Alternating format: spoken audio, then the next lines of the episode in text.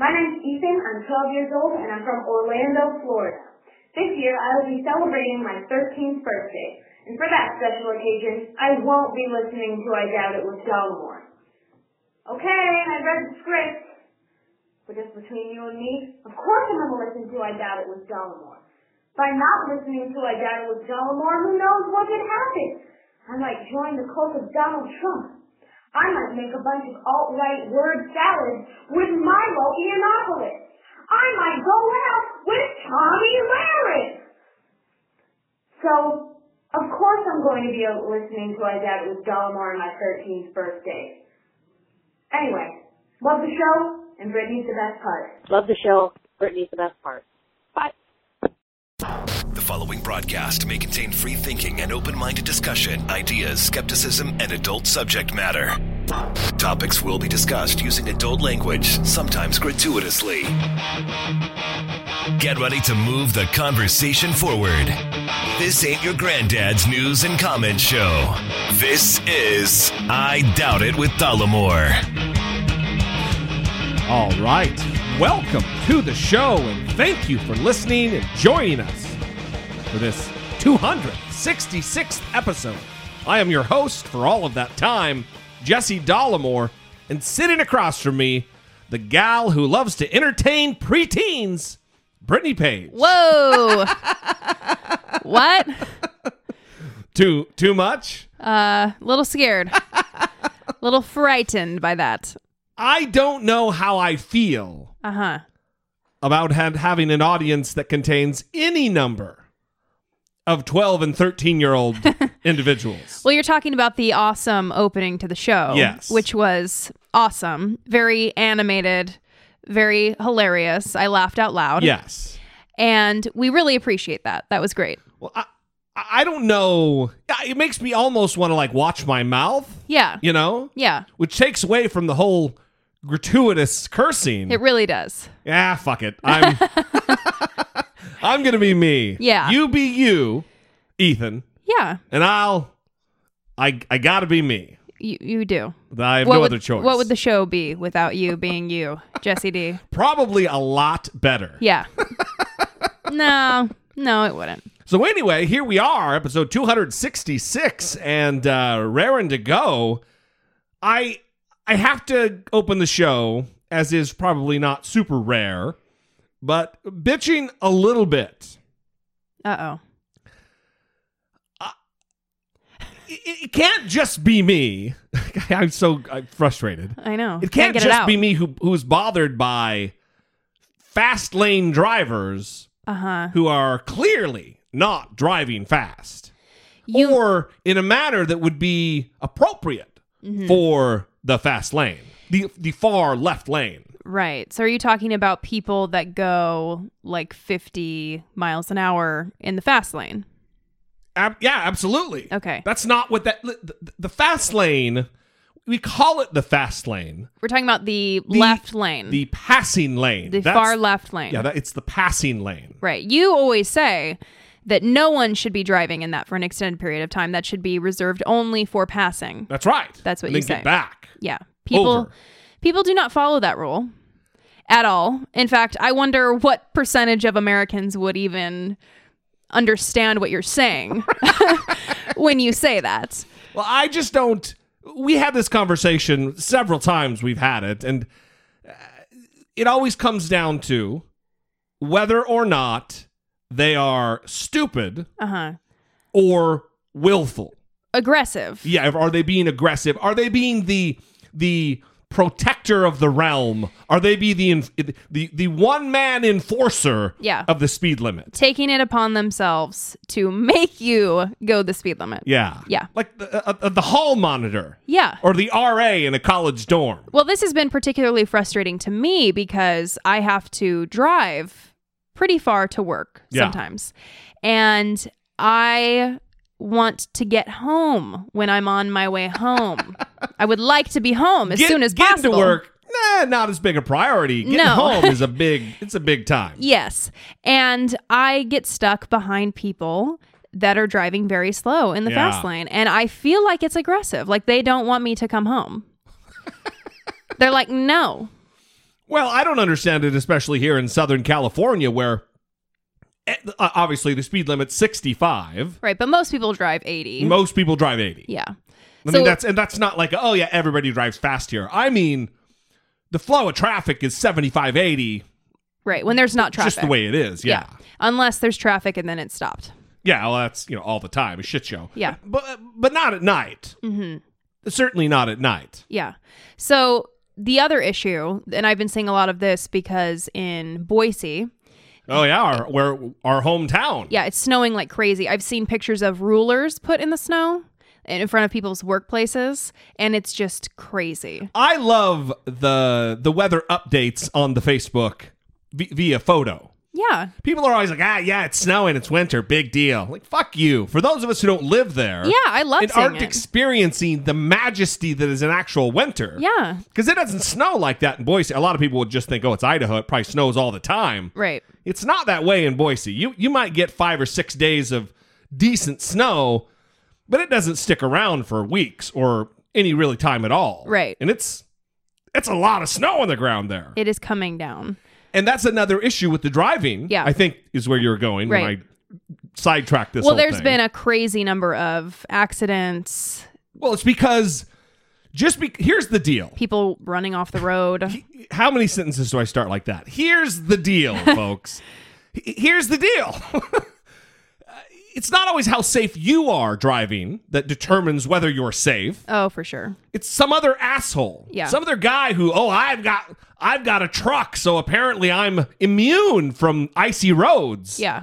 Or I've got a, a, a Mercedes Benz, so it doesn't matter if there's a water on the road. I'll never hydroplane. Right. You're you're not on a magic flying carpet, asshole. it's still a vehicle. Yeah. It will crash just like a shitty Toyota.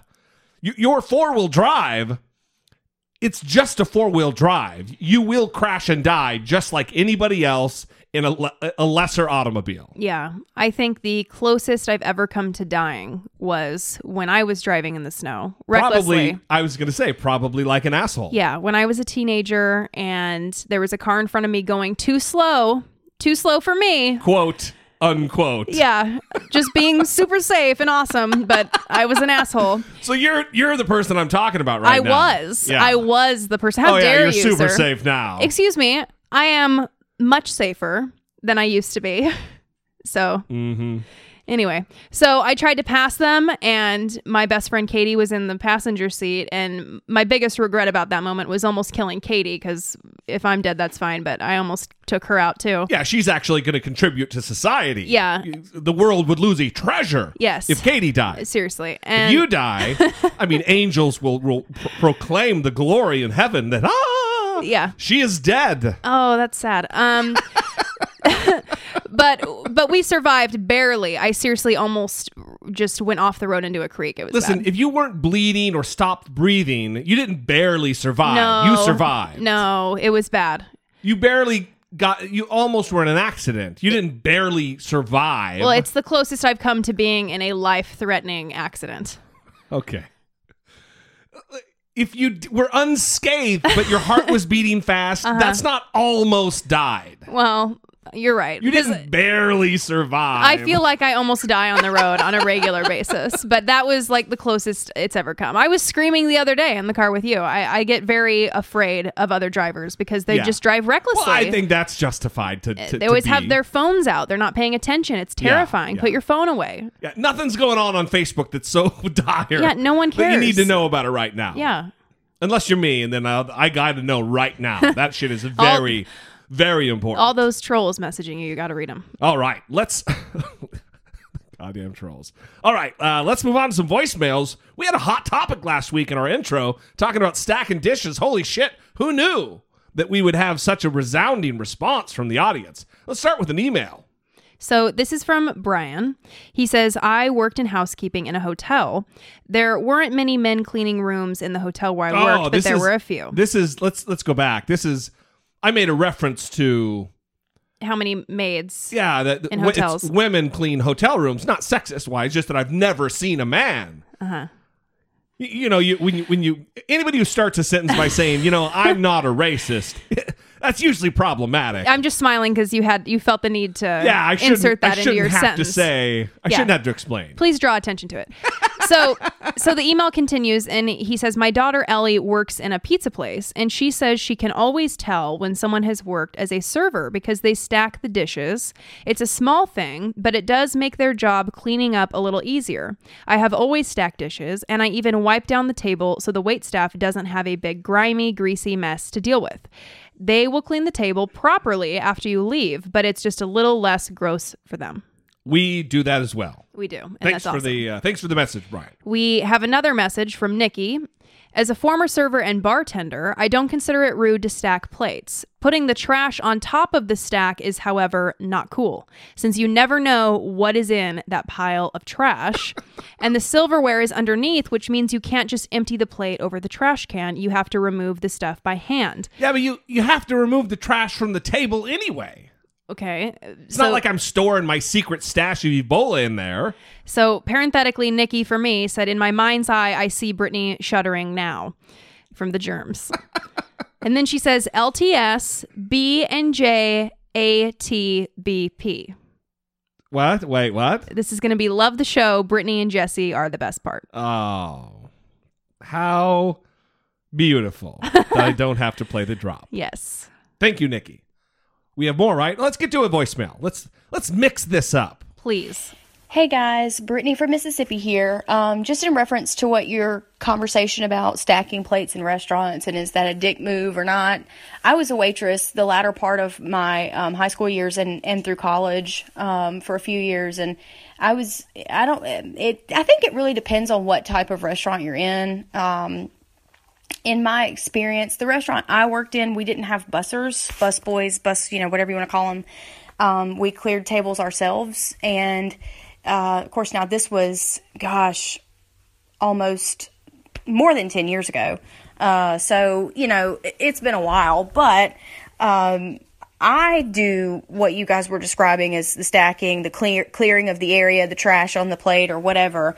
But I, I, I don't see why that would be considered rude because when I was a waitress and had to clear the area myself, that would have been the greatest gift anyone could have given me.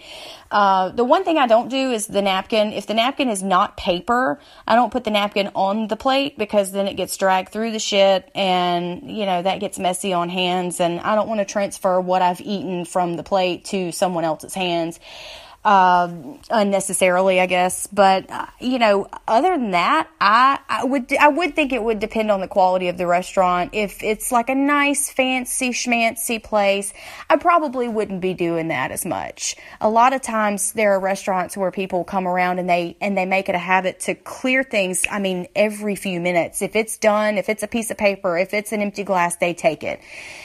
And, you know, then you're at places like Olive Garden or Chili's where your table just stacks up with every plate that they bring you. And that's when I stack things. Not to be rude or anything like that, just to, uh, in my mind, to make it easier on them. Um, when it does come time for somebody to, whether it's after we're gone or, or while we're still there, to take the, the plates or take the things. Uh, and it just depends, you know, I mean, I, I guess really, it comes down to what type of restaurant it is. I- I'm, is I guess how I feel. I don't think it's rude either way, though. I think I think it's more helpful. But um, I'm just one person, so that's my take on it. And uh, of course, I love the show, and we Britneys are always the best part. Thanks, guys. Love the show. Brittany's the best part.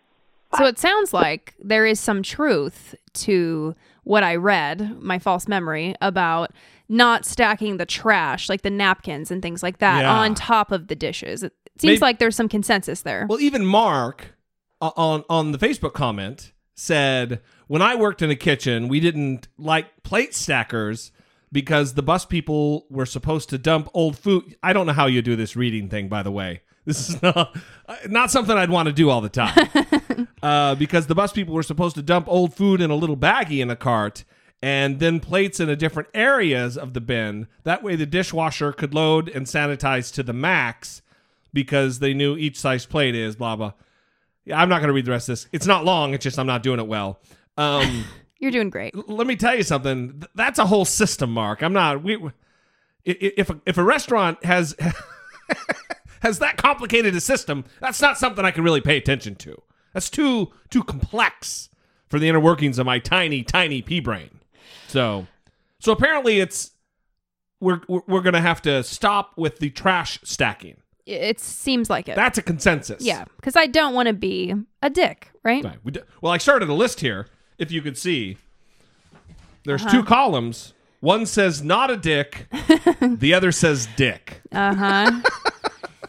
and which is winning? Not a dick. Not a dick. Yeah, not a dick is winning. All right. Good. Yeah. So let's that let's put that to bed. We appreciate the feedback as always. If you would like to sound off, hopefully not about this because I think we put it to bed. But any topic you hear on the show today, if you just want to say something, let us know. 657 464 7609.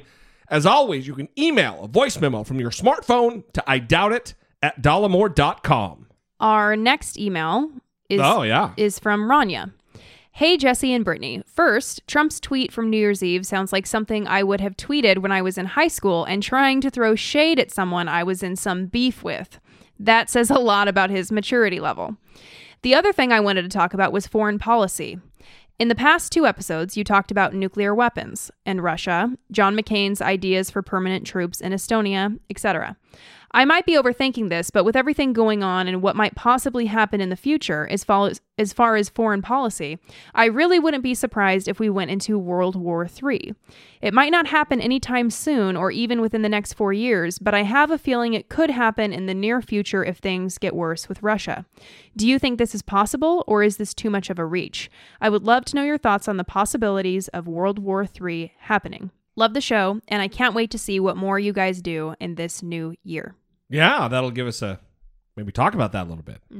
I I would say this. Um, I think it's a little alarmist to be having any World War III talk at all is super, super premature because the conflict level that we have with Russia right now is really more diplomatic than anything else. It hasn't peaked to a military level, well, really, since the height of the Cold War.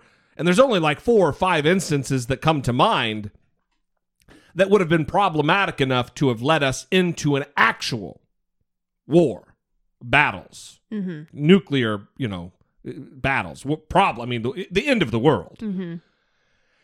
And I just don't have that fear. I think that there would be a lot of bad blood. We might go into another Cold War kind of a situation. But there's a theory surrounding nuclear war that's called mutually assured destruction. MAD, it was referred to as. And that's both sides know if one side drops a nuke, the other's going to drop two, and so on and so on and so on until everybody's dead. And that's that everybody is not just everybody in the United States and everybody in Russia.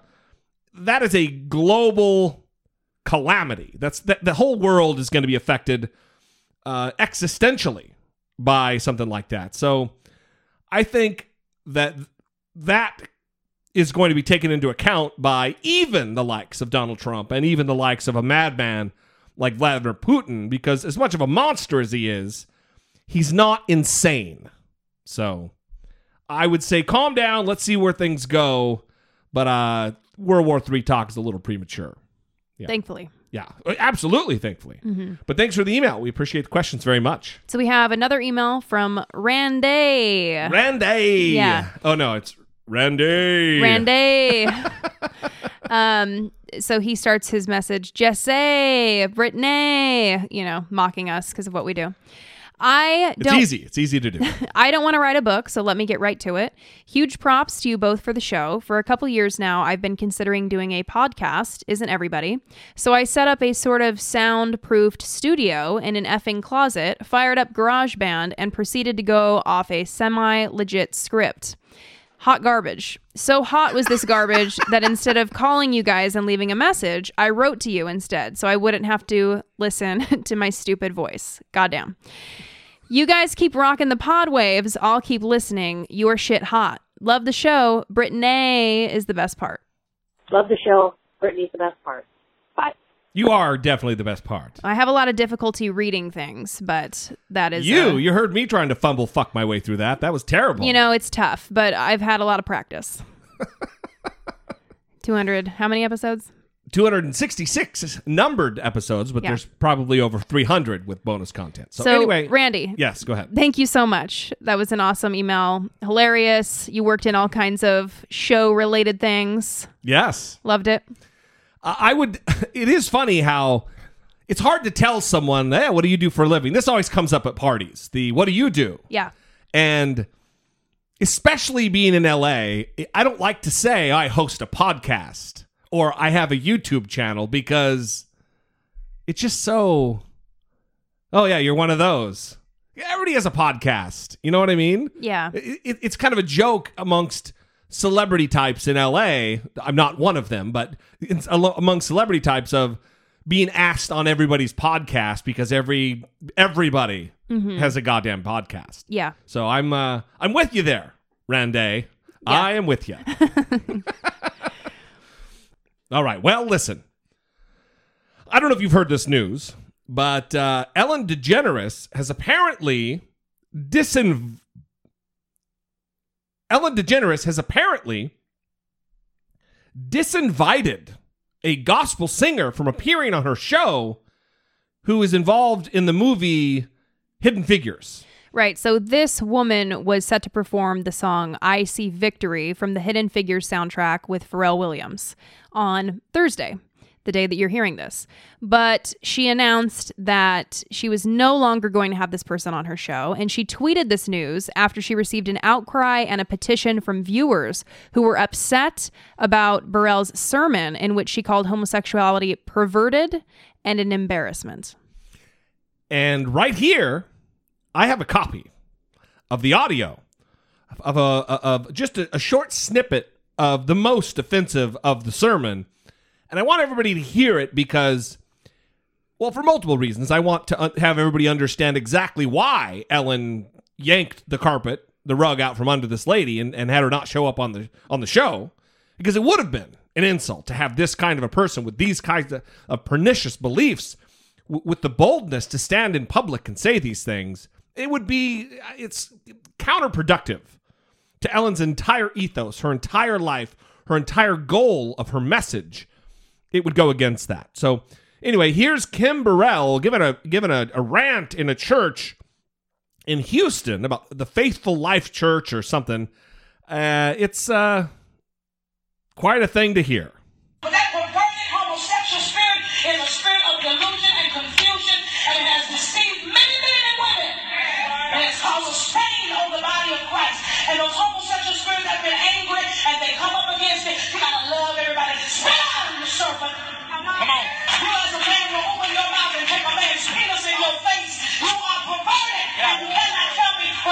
What the Lord. Come on. You're perverted.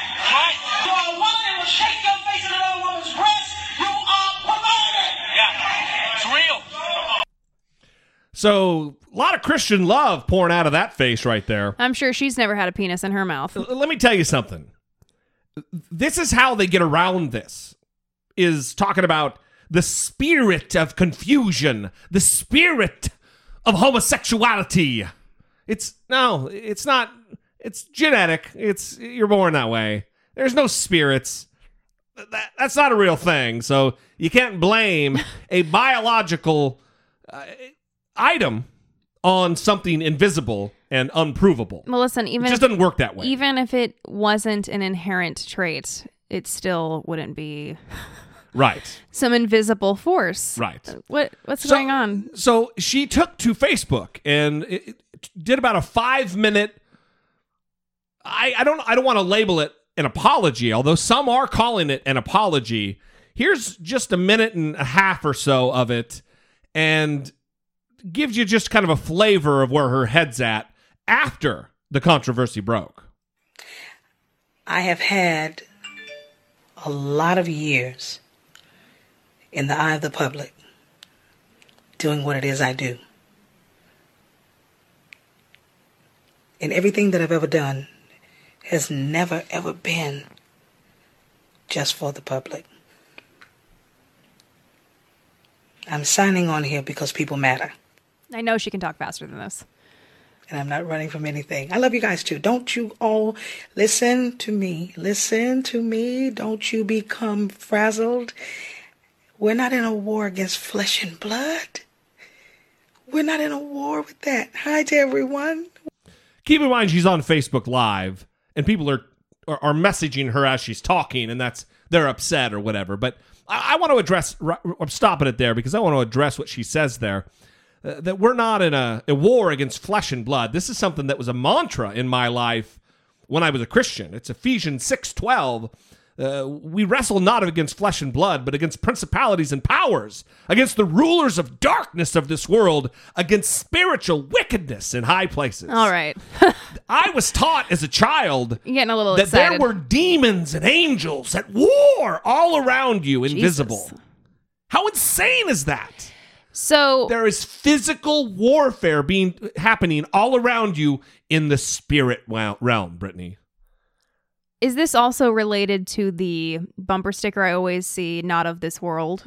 Ah, I don't. Maybe. I, I think that's probably just you're you're you're bound for the for the next you know segment of your life, which would be heaven for eternity. Yeah, well, when she said not the the flesh and blood thing, I was thinking it reminded me of the not of this world Yeah, yeah. saying. We see that all. That's a. I don't know if that's just a Southern California thing. I never. Oh, it's everywhere. I, is it? Yeah. Yeah.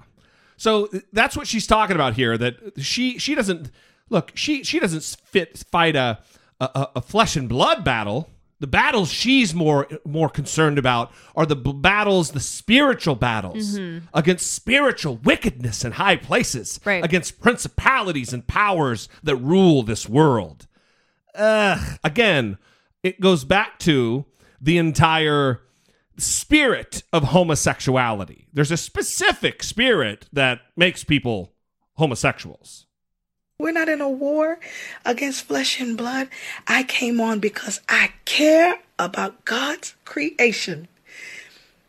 And every person from the LGBT and anything else, any other kind of thing that is supporting gay, I never said LGBT last night. I said S I N.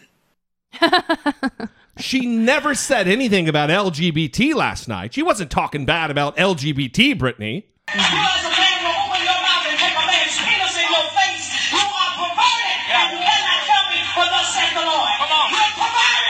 She's not screaming, "You're perverted!" She's not screaming that at the person. Oh, wait. Yeah, she is. If you do that, you're perverted. If you are a woman and you put your face in another woman's breasts, you are perverted. Not the spirit, the principality, and the power that controls you. Listen, has, She's has- talking about people. Has she seen Sofia Vergara?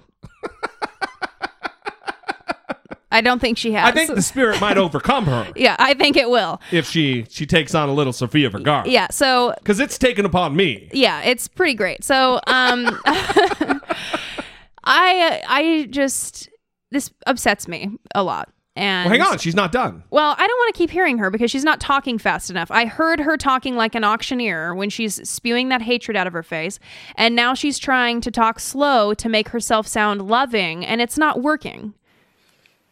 And whatever falls under sin was preached. Now, what was posted was not all I preached too, Oh, but only that. Isn't that something? No, it's Oh, not. yeah. You said hateful That shit. is designed of the enemy to make it look like I have a personal agenda against people.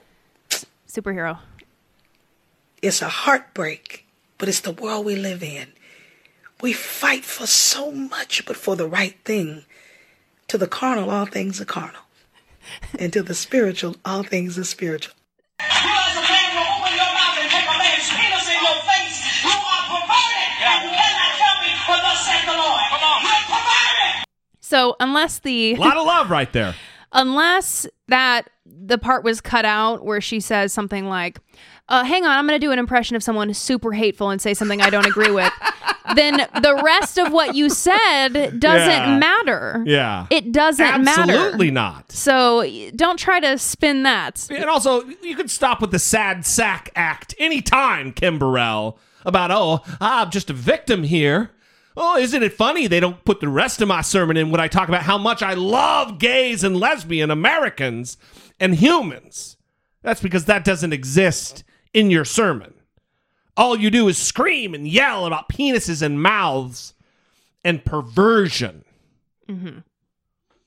So I'm good for Ellen Yes. for doing the right thing here. That's great. It even forced, I don't know, probably maybe not forced, but even Pharrell came out with a statement oh wow. saying that he doesn't stand for hate speech of any kind. Mm-hmm. He didn't name her specifically, Right. but that's awesome. It's a bummer because that movie looks really great, and I'm really excited to see it. All right, well let's uh let's move from one uh hateful monster to another different completely different kind of hateful monster in Dylann Roof who is now fighting with his defense team like we talked about last time to they're trying to not let him defend himself because he is psychologically not fit, they claim. Again, they are defense attorneys, that's their job. And he has come out with a written statement that uh God damn, he's it's not good. So, any prospects for mercy by the jury had perhaps already been drained by the prosecution's disclosure in its opening statement of a white supremacist manifesto written by Dylann Roof in the Charleston County Jail sometime in the six weeks after his arrest. He said, quote, I would like to make it crystal clear I do not regret what I did. I am not sorry. I have not shed a tear for the innocent people I killed. I do feel sorry for the innocent white children forced to live in this sick country, and I do feel sorry for the innocent white people that are killed daily at the hands of the lower race. I have shed a tear of self pity for myself. I feel pity that I had to do what I did in the first place. I feel pity that I had to give up my life because of a situation that should have never existed.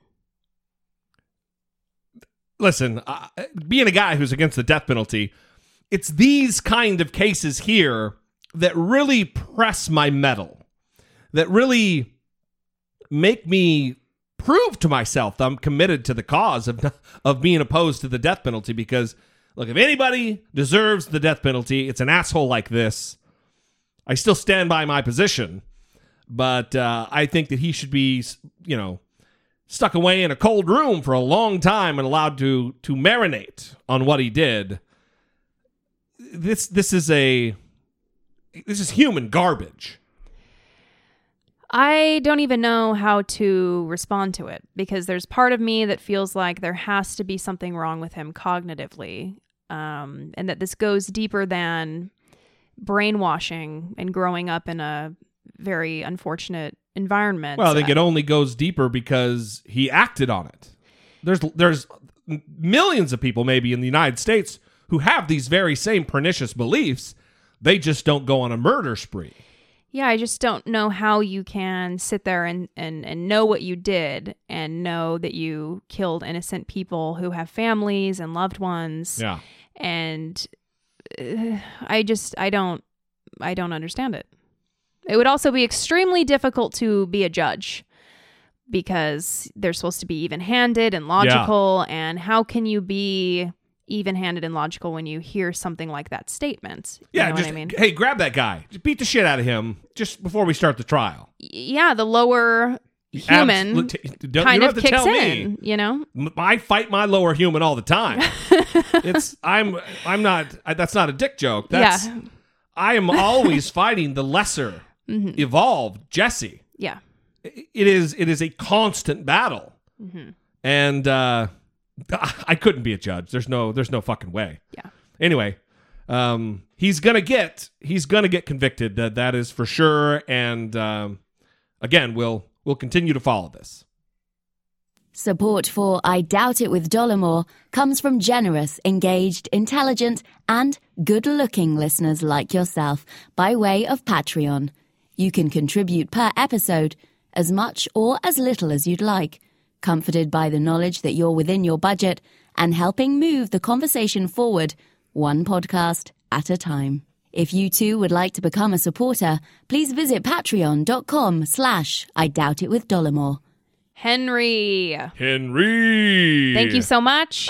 you are our latest Patreon supporter. Yes. And I want to remind everybody, well, the Patreons, that we are going to be having, did I say the Patreons? I mean the patron Patreon Both- supporters. the- both PayPal and and Patreon.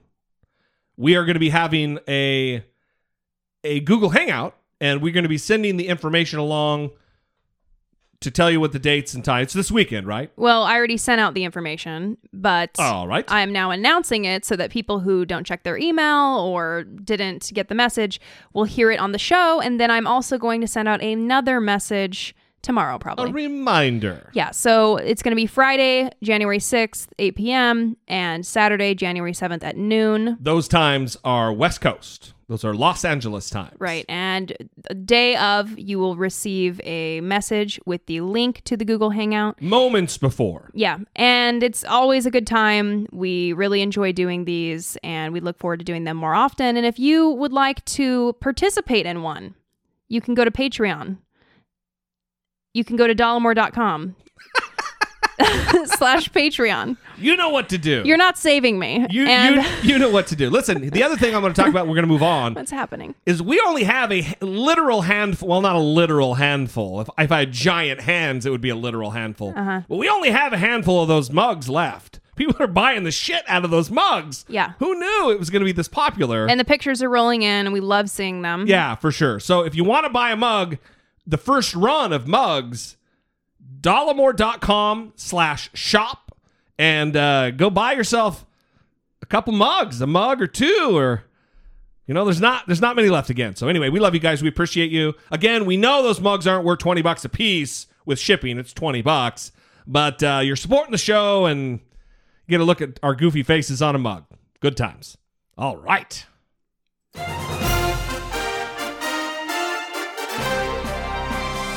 Democracy. Facing down pessimistic politics with realistic optimism. All right. Well, we've talked a lot about this uh, intelligence gathering issue and how 17 different intelligence gathering services, including the State Department, because whether you like it or not, the State Department is definitely in the espionage business, not just diplomacy. They have all determined that the Russians were involved in this hacking, that they they, they got this data, the, the, this information to Julian Assange the the accused rapist Julian Assange. This is the same the reason he's in exile, the reason he's being held in the Ecuadorian embassy in England is because he has uh, immunity. He has uh, asylum, that's the word. He's getting asylum from Ecuador because Switzerland or Sweden, I think it's Switzerland, they want him on a rape charge to tr- to bring him to trial, and he's hiding. He's not a good guy. So naturally, Sean Hannity went to interview him. Yeah, of course. So he likes. Well, Sean Hannity loves to hang out with Donald Trump. He loves accused rapists, apparently. Okay, so Julian Assange, uh, Donald Trump tweeted, Julian Assange said, quote, a 14-year-old could have hacked Podesta. Why was DNC so careless? Also said Russians did not give him the info. Uh, he's taken the word of a rapist. Then he tweeted, Julian Assange on U.S. media coverage. It's very dishonest. Hashtag Hannity. More dishonest than anyone knows. He's taken the word of an accused rapist and interferer in our free and fair election process. I wonder why. I wonder why Donald Trump would take his side. And the, the problematic thing is he's taken his side against our intelligence gathering services. President elect Donald Trump striking a conspiratorial tone yet again against U.S. intelligence. In a new cryptic tweet, Trump writes Intelligence briefing on so called Russian hacking was delayed until Friday. Perhaps more time needed to build a case. Very strange. But U.S. intelligence officials say there's no delay. They say the meeting was always set to take place later this week, adding President Obama has yet to receive the full briefing on Russian hacking. Trump vowed to release inside information he says he has about the hacks by today. Democratic Congressman Adam Schiff responding to Trump's claim, tweeting, This week, real Donald Trump promises new info about Russian hacking. Only he knows. Next week, what really happened at Roswell. One U.S. intelligence official telling CNN the Director of National Intelligence, James Clapper, was not scheduled to be in New York City, where Trump is, until later in the week. later this week. They will, uh, once the final uh, report on um, the current situation in Russia is made final by the intelligence community, uh, they will ask for, they have asked for a briefing from senior members of the intelligence community. Officials noting that until now, Trump's team has not scheduled a meeting with the heads of top intelligence agencies. By contrast, President Obama met with the intelligence leaders shortly after being elected in 2008. For months, Trump has continued to cast doubts over the conclusion reached by 17 U.S. intelligence agencies that Russia was behind the election cyber attacks. It could be somebody else. It could be Russia, but it could also be China. It could also be lots of other people. It also could be somebody sitting on their bed that weighs 400 pounds, okay? Maybe there is no hacking. A conclusion the CIA director says is ironclad. I would suggest to individuals who have not yet seen the report, who have not yet been briefed on it, that they uh, wait and see what it is that uh, the intelligence community is putting forward before they make uh, those judgments. This is unprecedented. Listen, I'm sure that if you look back, there will be times in American history where the president elect or president of the United States was at odds with the intelligence agencies within the United States. What is very different here and very damaging, very dangerous, is that he's doing this publicly.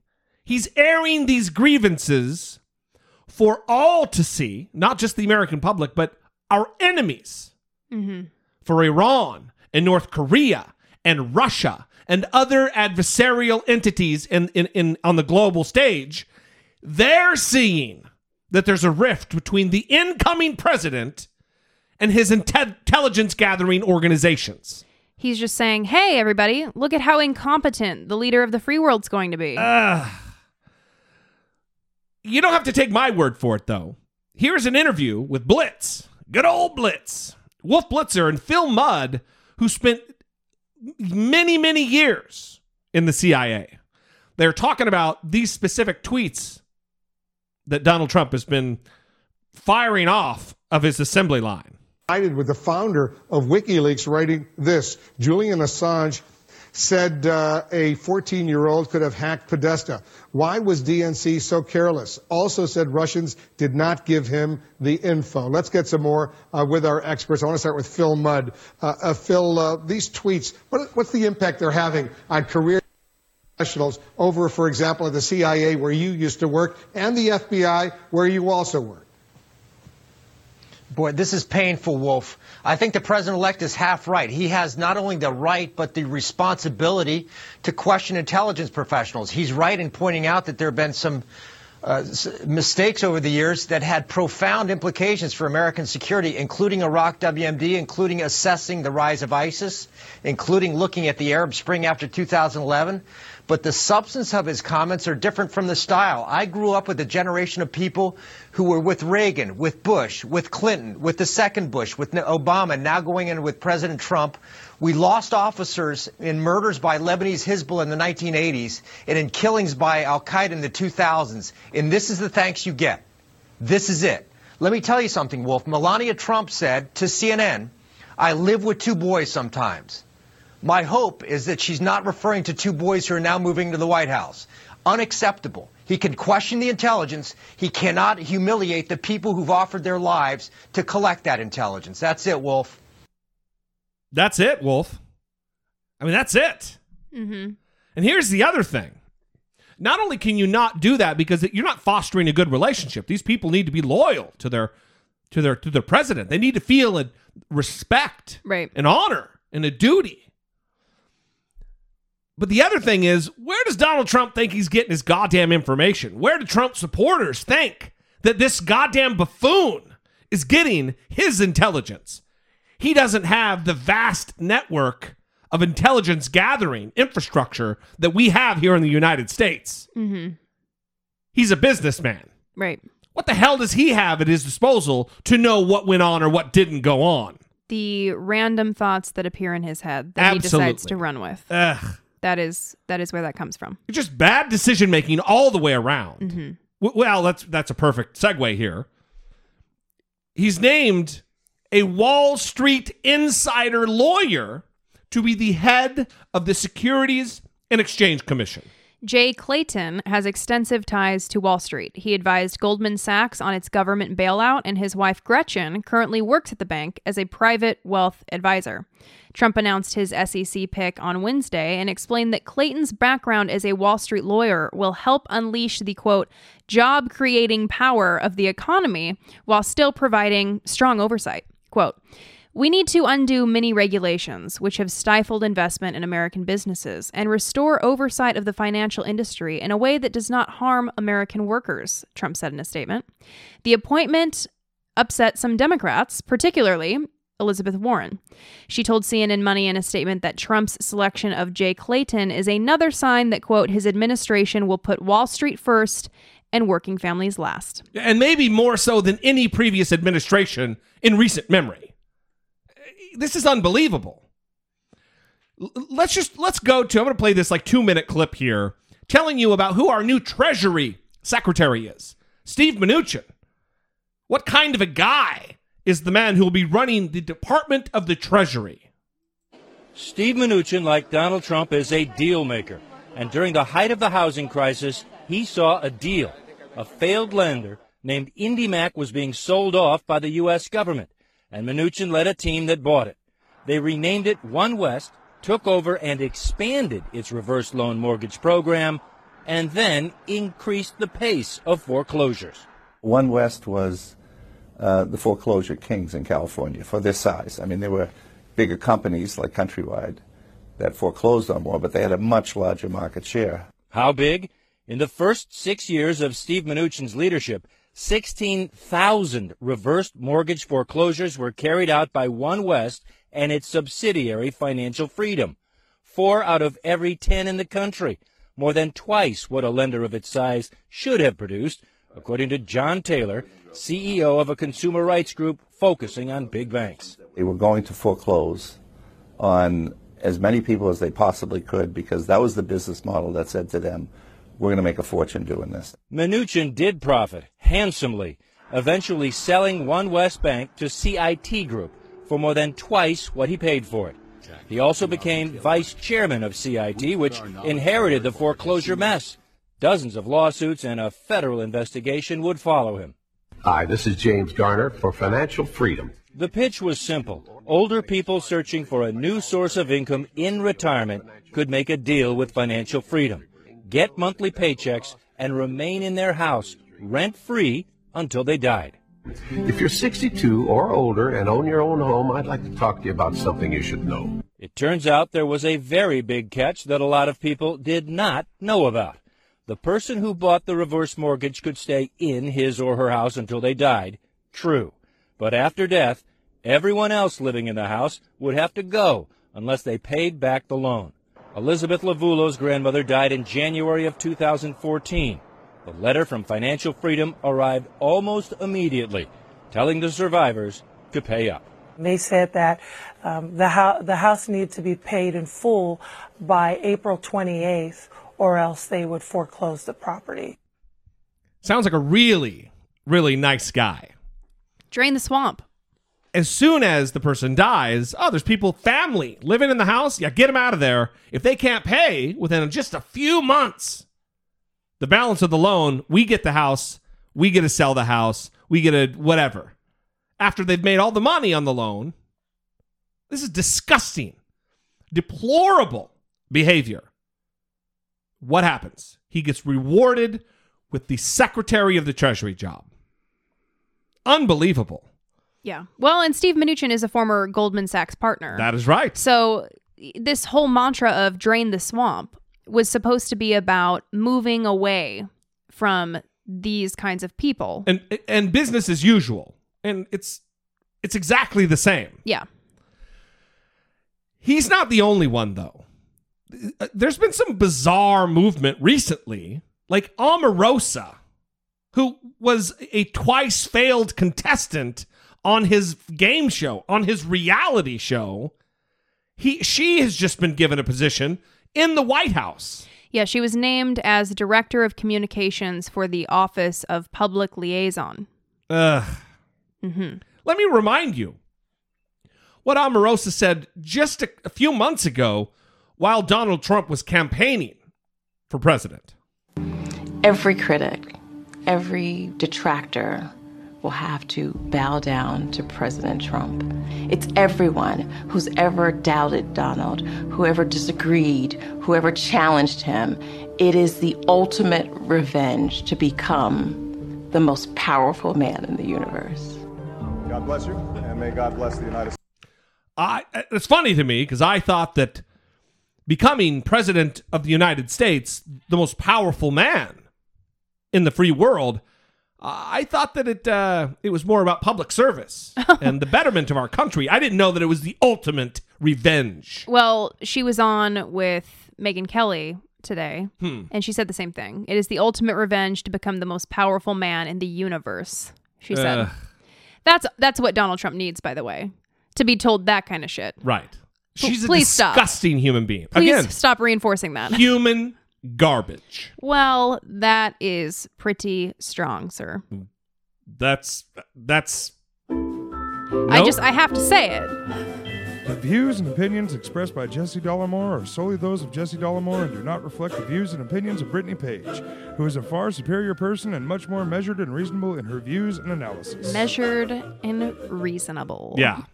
Tell me all about it. Omarosa, human garbage. Okay. Not backing away from it. Good times. Well, on New Year's Eve, Donald Trump had a party at Mar a Lago in Florida, Perfect. at which he was accompanied by convicted felon, mobster associates, Oh, and God. also his business partners that he was lauding praises upon. I thought he was extracting himself from his business, but eh, apparently not. Breaking news, new video emerging moments ago of the president elect and his New Year's Eve party at Mar a Lago in Florida. Trump appearing to lavish praise on his billionaire business partner from Dubai, a man named Hussain Sajwani. Hussein and the whole family from those beautiful people from Dubai are here tonight and they're seeing it and they love it. Sajwani's a company building the Trump International course in Dubai, uh, now working on a second course designed by Tiger Woods. Brian Stelter is out front. And Brian, um, you know, here's the thing. He said that there's going to be no more deals done. I'm not going to be interacting with business people. And yet here he is with his one of his biggest partners. And at this you can build the highest wall imaginable to uh, restrict Donald Trump from his business interests. And yet he'll still know what's on the other side of that wall because he had these relationships for years. And that's the thrust of this issue. He's still hanging out uh, with his business partners, still showing up with them in social settings. Now, his spokeswoman tonight is saying this was simply a social setting, no business conducted, this was no big deal. But we see it on the videotape. I mean, it's and a by big the deal. way, you have the, the partner and his entire family come in from Dubai for your holiday party at Mar-a-Lago. It, it speaks volumes. And also, let's keep in mind how we're seeing this. This is a leaked videotape from one of the party goers at Trump's New Year's Eve party. The press was not allowed into this event. Uh, Trump said they were. They were not. They were not in the back of the room, even though he was calling the media garbage during this event. This was a leaked videotape. The fact that we're learning about what Trump is doing through photographs and videos that are leaked by party goers, uh, it says a lot about how unavailable he's been to the press. So what else did he say? Here's the other thing. Here's the deal, I should say. The president shouldn't be in some public uh, uh, uh, event and not have the press there to cover it. Uh huh. Who in the fuck does he think he is? You're a public figure now, Donald Trump. Y- y- You're employed by the American people. Your time is not your own. Well, he's surrounding himself with people like Omarosa who are telling him, whispering sweet nothings in his ear about how he's the most powerful man in the universe. It's it's weird, like villain talk, isn't it? It's Again, it's the disturbing. whole enemies and Right. he's, uh, like he's a superhero. Yeah, but anyone who heard this, any Trump supporter who s- said Barack Hussein Obama, any Trump supporter who has ever said that in their life in a hateful way, when they heard this video, I wonder what their thinking was Oh, I completely justified. because the name of the partner was Hussein. Oh, right, right. So, I mean, Yeah. you have to Yeah. equal opportunity for hatred there, right? Well, he, he the thing is, in the video that you see with Donald Trump on stage, there's a little bald guy standing next to him. Mm-hmm. And that is the guy that I'm talking about who has ties to John Gotti. And you, you can dispense with all your romanticism about the mafia because you watch The Sopranos. These are bloodthirsty killers. These aren't these aren't romantic figures in American history just because you've watched The Godfather a couple times. And these are the kind of people that Donald Trump's hanging out with in social situations before he's even president. That's Joseph Cinque, aka Joey No Socks, convicted of a felony in 1989 for art theft, celebrating next to the president elect on New Year's Eve. Well, thank you very much. It's a great honor. Cinque's current lawyer insists the art was legally owned by Cinque, but the New York Supreme Court says Joey No Socks Cinque pled guilty and his conviction still stands. He was given a conditional discharge and served no jail time.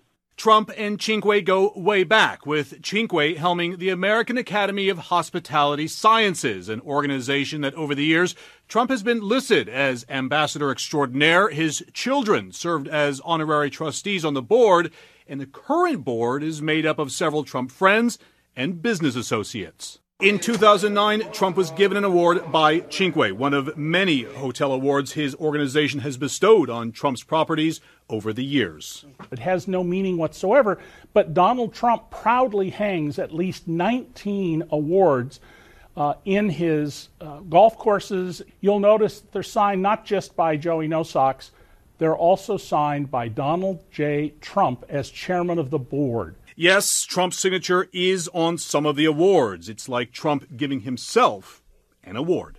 I'd especially like to congratulate and thank Joe Cinque, the head of the Academy, for the unbelievable job that he does. There's nobody like him. He's a special guy. There's just nobody close. And at last year's Mar-a-Lago New Year's Eve celebration.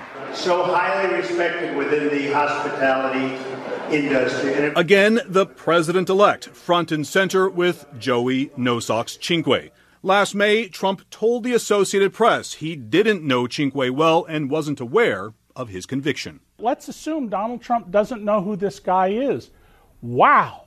Donald Trump is so unaware and doesn't have people around him to warn him that you are standing next to a convicted felon who credibly claimed to have a relationship with John Gotti. That, that's astonishing. It's not just astonishing, it is alarming. What's he going to do as president? Standing next to terrorists, contributors to, to, to Hamas, to terrorist organizations, and just be able to claim, ah, yeah, that's no big deal. Mm-hmm. It's a problem. I I regularly say to myself, what has America done? You know, I'm like a smart person. He's like a he's like a smart person, Brittany. We shouldn't uh we shouldn't question. Yeah. He, he's he's okay. You know, I'm like a smart person. All right. Well, listen, I was going to have Brittany record a brand new intro for taking care of Biz, but uh, we didn't get it done. We didn't get Biz taken care of. Yeah. So it's going to have to be for next time. But until then, we're just going to stick to this new one that everybody hates.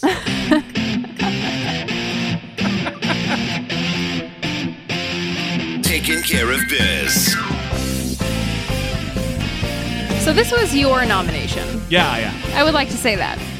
Your Why? nomination Are you for taking hedging care your of bets bets. in case they hate this too? No, I Because everything I do about the show, people just fucking hate. no, that is of course not true. But you nominated Cal Marshall. Now That is right. The young Cal Marshall. Cal Marshall is the 17 year old son of the newly elected Representative Roger Marshall. A Republican. Yes, from Kansas. Yes. And as he was being sworn in, standing next to Paul Ryan, Cal decided to do the dab. Well, we told you earlier about the swearing in of the new U.S. Congress. The son of one new Republican representative may be in trouble after trying to upstage his dad. It happened at a photo op with House Speaker Paul Ryan, of all people. Watch him sneak in the dab while everyone else was focused on the cameras. So if I hold my hand up like yeah, you, you look at her right there. Okay. All right. Uh, this is two. Slide in. Do you want it? You put your hand down. Okay. Okay. You're gonna sneeze? Is that it? Yeah. All right. He's sneezing. No, gentlemen, that's not what the Mug man is doing. You of all know, of course, the dab. The dance move featuring a raised arm. It was everywhere in 2016. Rappers, football players, even Hillary Clinton dab. House Speaker Paul Ryan later tweeted, just finished swearing in photos. Nearly 300 members, countless cute kids. Still don't get what dabbing is, though. And the boy's father, Congressman Roger Marshall, tweeted, just so you know, Speaker Ryan, he is grounded. Uh, you'd have to watch the video, and it is on the Facebook page, Mm-hmm. which gives me the opportunity to say if you're not already liking the Facebook page, you're wasting your life. Go, well, I meant that, but you know, you're you're definitely not making me real, real happy. so go like the Facebook page, check that out because there's a whole video. Yeah, it's very funny because Paul Ryan does physically take his arm and put it down. Right. Well, you he acts like he didn't like. What were you trying? Were you going to sneeze? He knew. All these politicians know all the way that ways that they can be fucked with in photos. Uh huh. I, when incoming congressmen come in, there's like a day of orientation. Like when you go to a company and you have all these orientation meetings and HR videos and shit you need to watch. Congressmen go through the same thing and they get briefed on this kind of stuff all the time. They stay up on this. So So they know what dabbing he is. knew what dabbing was, of course. Okay, because I didn't know what dabbing was until a couple weeks ago when one of the students where I tutor was doing it. To you. And I was like, what are you doing? And everyone started laughing because I didn't know what it was. so uh, he might not have known. He knew. He knew. Okay. All right. We're going to leave you there, you guys. We love you. We appreciate you. Thank you for joining us for this 266th episode of the show. If you would like to support the show other than listening twice a week, you can go to dollemore.com on the left hand side of the page, support the show. You can go to dollemore.com, left hand side of the page, shop. Just go to this website. Eh, Find all the good ways to, to be a helpful supporter. But until next time, for Brittany Page, I am Jesse Dollemore, and this has been I Doubt It. What would the show be without you being you, Jesse D? Probably a lot better. Yeah.